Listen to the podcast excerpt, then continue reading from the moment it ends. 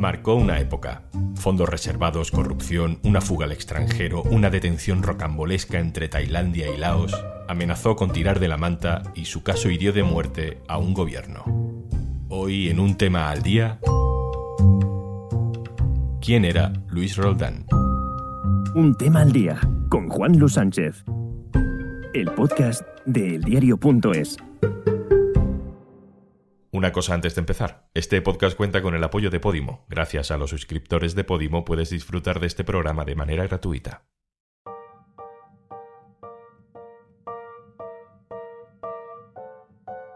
Luis Roldán. Hay pocos nombres tan memorables en la historia de la corrupción en España. Señor ministro, parece que no se encuentra el señor Roldán. ¿Tienen ustedes constancia de dónde está, de que no ha salido del país? Sí, sí, sí, yo tengo constancia de que no ha salido del país y me parece que no, no está para desconocida. ¿eh? No me consta lo que usted dice. ¿Sabe usted dónde está? Eh, más o menos sí, pero no se lo voy a decir. Memorable porque quizá con él se rompió la inocencia de una democracia orgullosa de sí misma, que con su caso tuvo que aceptar que haber dejado atrás la dictadura no era suficiente para garantizar la decencia política. O quizá porque fue un caso sin discusión posible, ni interpretación política ambivalente, ni paños calientes para el votante de izquierdas que tuvo que aceptarlo. Luis Roldán, el primer militante de izquierdas nombrado director de la Guardia Civil, era un ladrón y se dio a la fuga.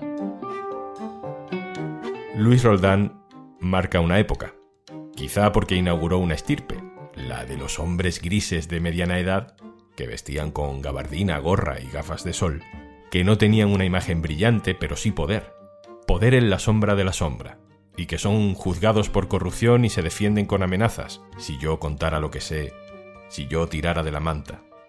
Esa estirpe, que controlaba lo que ahora llamamos las cloacas, y que tan buen heredero mediático ha tenido en otro hombre en gabardina, gorra y gafas de sol, el comisario Villarejo. Las cloacas no eh, generan mierda, la limpian. Por refrescar la memoria, Luis Roldán estuvo al frente de la Guardia Civil desde 1986 durante los gobiernos de Felipe González y bajo la supervisión fundamentalmente de dos ministros, Barrio Nuevo y Corcuera, hasta 1993. Ese año, Diario 16 primero y otros periódicos después acreditan que Roldán ha estado cobrando sobresueldos a cargo de los fondos reservados y comisiones de parte de constructoras que reformaban casas o edificios de la Guardia Civil. Fue destituido, fue procesado, estaba bajo vigilancia policial, se dijo, pero se fugó, se fugó de España. Aquel escándalo le costó el puesto a un ministro, Antonio Asunción. ¿Sabe usted dónde está? Eh, más o menos sí, pero no se lo voy a decir. Y fue una estocada de la que el gobierno de Felipe González nunca se llegó a recuperar. Era la asignatura pendiente del Ministerio de Justicia Interior. El lunes 27 de febrero el gobierno español creyó haber aprobado con matrícula de honor. Un grupo de policías detienen en el aeropuerto de la capital tailandesa al exdirector de la Guardia Civil, Luis Roldán. Estas imágenes grabadas por un agente muestran el momento del encuentro. Roldán fue localizado en Laos y detenido en Bangkok en 1995. Fue condenado por haber cobrado entre fondos reservados y comisiones lo que hoy serían pues unos 13 millones de euros. Hoy, seis días después, hemos visto a Roldán puesto a disposición de la justicia. Es la única certeza en la tormenta jurídica y política que esta semana ha desatado la vuelta a España del prófugo más buscado de la democracia. Luis Roldán ha muerto este jueves en Zaragoza a los 78 años.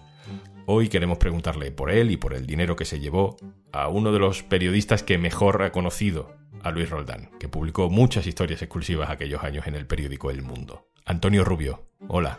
Eh, muy buenas, ¿cómo estamos? ¿Quién era Luis Roldán? Luis Roldán era un ciudadano de Zaragoza que primero falsificó su documentación en cuanto a estudios.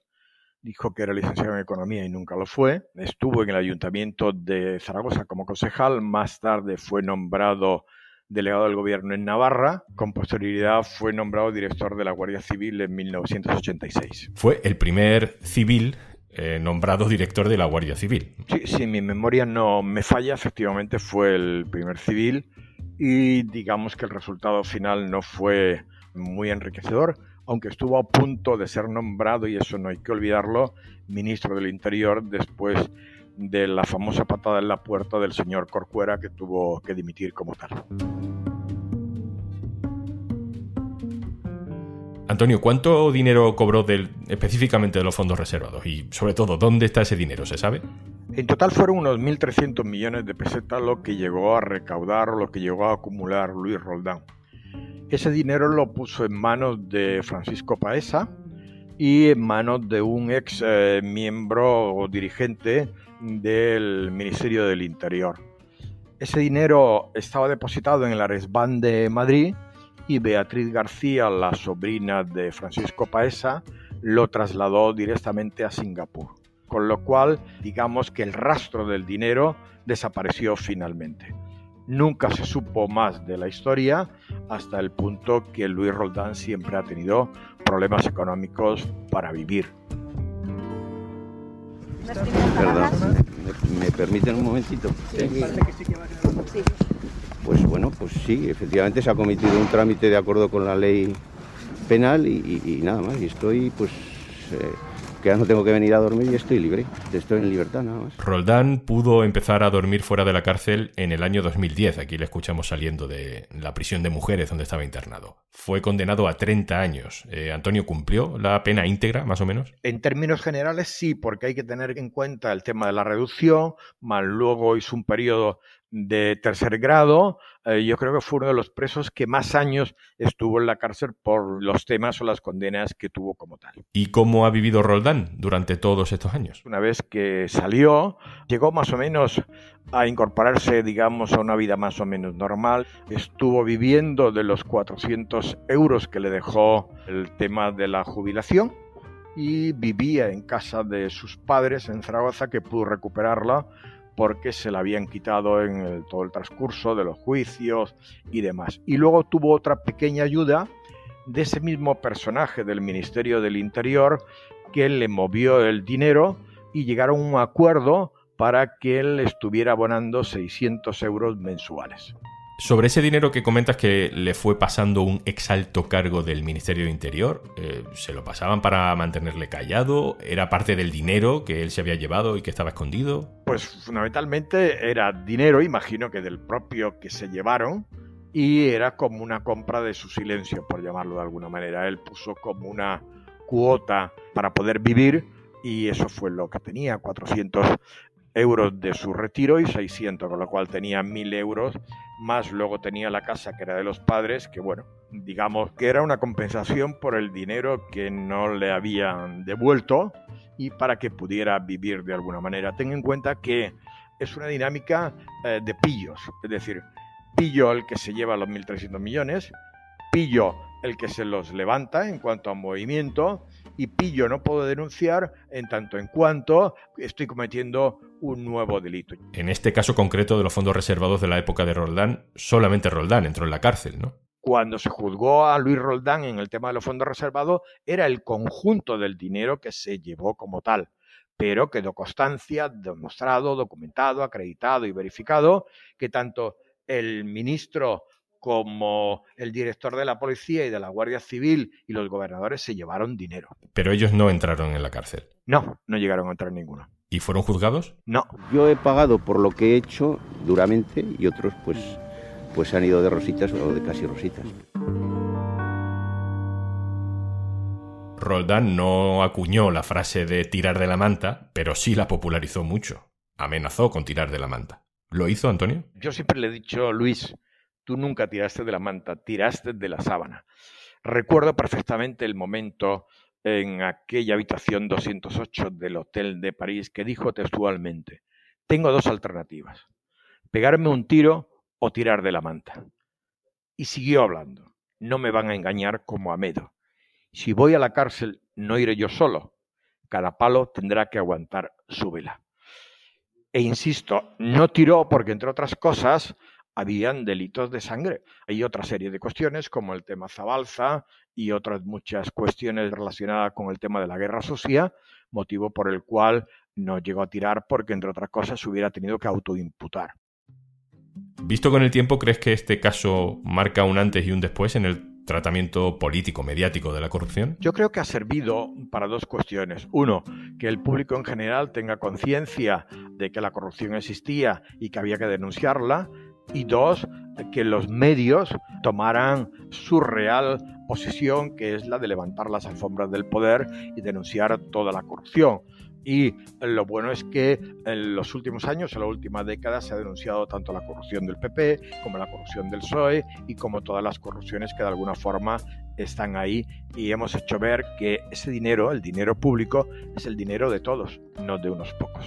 Incluido el dinero de los fondos reservados. Yo creo que se dieron dos elementos fundamentales. Uno, se reveló la mala utilización de los fondos reservados, porque no hay que olvidar una cuestión. Roldán no fue el único que se llevó el dinero sino que el Ministerio del Interior, con su ministro a la cabeza, se habían preparado un fondo de pensiones que consistía en recibir 5 millones de pesetas todos los meses en negro. Y a su vez también cobraban los delegados del gobierno del País Vasco. Y sirvió sobre todo para que el público en general se diera cuenta de la irregularidad del tema de los fondos reservados y cómo el director de la policía, el ministro, el director de la Guardia Civil, los gobernadores y todos los que trabajaban en el Ministerio del Interior con altos cargos estuvieran cobrando de los fondos reservados cuando es un elemento que va destinado a la lucha contra el terrorismo y contra el narcotráfico. Antonio, ¿hemos mejorado en la transparencia o al menos en el control del uso de esos fondos reservados? Yo creo que sigue siendo de uso discrecional. El tema, por ejemplo, más reciente es el del señor Villarejo. El señor Villarejo, cuando estuvo con el tema de la policía política y hacía los diferentes viajes a Barcelona y sus movimientos, todo el dinero, lo escribí, lo dije y lo adelanté, venía del tema de los fondos reservados. Por lo tanto, los fondos reservados siguen siendo una constante que está ahí y no hay suficiente control. Bien es verdad que lógicamente eh, los espías no te van a hacer como hacemos en nuestros medios una factura de con quién, cuándo y de qué forma has estado, pero debería haber un mayor control sobre ellos. Antonio Rubio, periodista de investigación, maestro de tantos, muy interesante. Muchas gracias por habernos atendido. A vosotros. Y antes de marcharnos, una recomendación para el fin de semana. Mira, nosotras somos dos rubias muy legales, muy listas, muy simpáticas, muy graciosas. Esto queda mal decirlo, pero es que toda la vida nos han dicho que vayamos de humildes y mira, nosotras pues no lo somos, tenemos un podcast increíble. Bueno, y esta persona tan humilde es Enar Álvarez, yo soy Raquel Córcoles y las dos tenemos un podcast que se llama Dos rubias muy, legales. Escúchanos en Podimo. Cada 15 días. Mi monólogo interior. Tía, que tenemos un podcast nuevo. Nos podréis escuchar cada 15 días, Cada 15 si días. somos profesionales. La primera vez que quedamos me dijiste, voy sin bragas que no tenía limpias. Una profesional.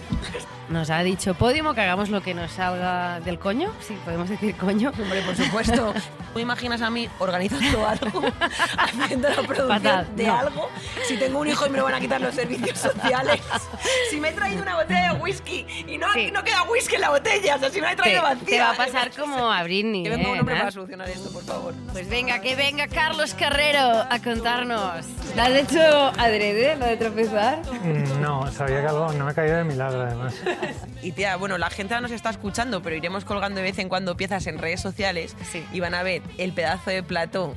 En plan de como que de repente he ascendido de clase social. Muy fuerte esto, ¿eh? A ver, yo soy Enara Álvarez, ella es Raquel Corcoles, esto es Dos Rubias Muy Legales, Tía, estoy orgullosa. eh, había que hacerlo. Y recuerda, tienes 60 días de prueba gratis si te suscribes a Podimo a través del link podimo.es barra al día. Esto es Un Tema al Día, el podcast del diario.es. Puedes suscribirte también a nuestra newsletter, encontrarás el enlace en la descripción de este episodio. Este podcast lo producen Carmen Ibáñez y Zaskun Pérez, el montaje es de Pedro Godoy. Yo soy Juan Luis Sánchez. El lunes, otro tema.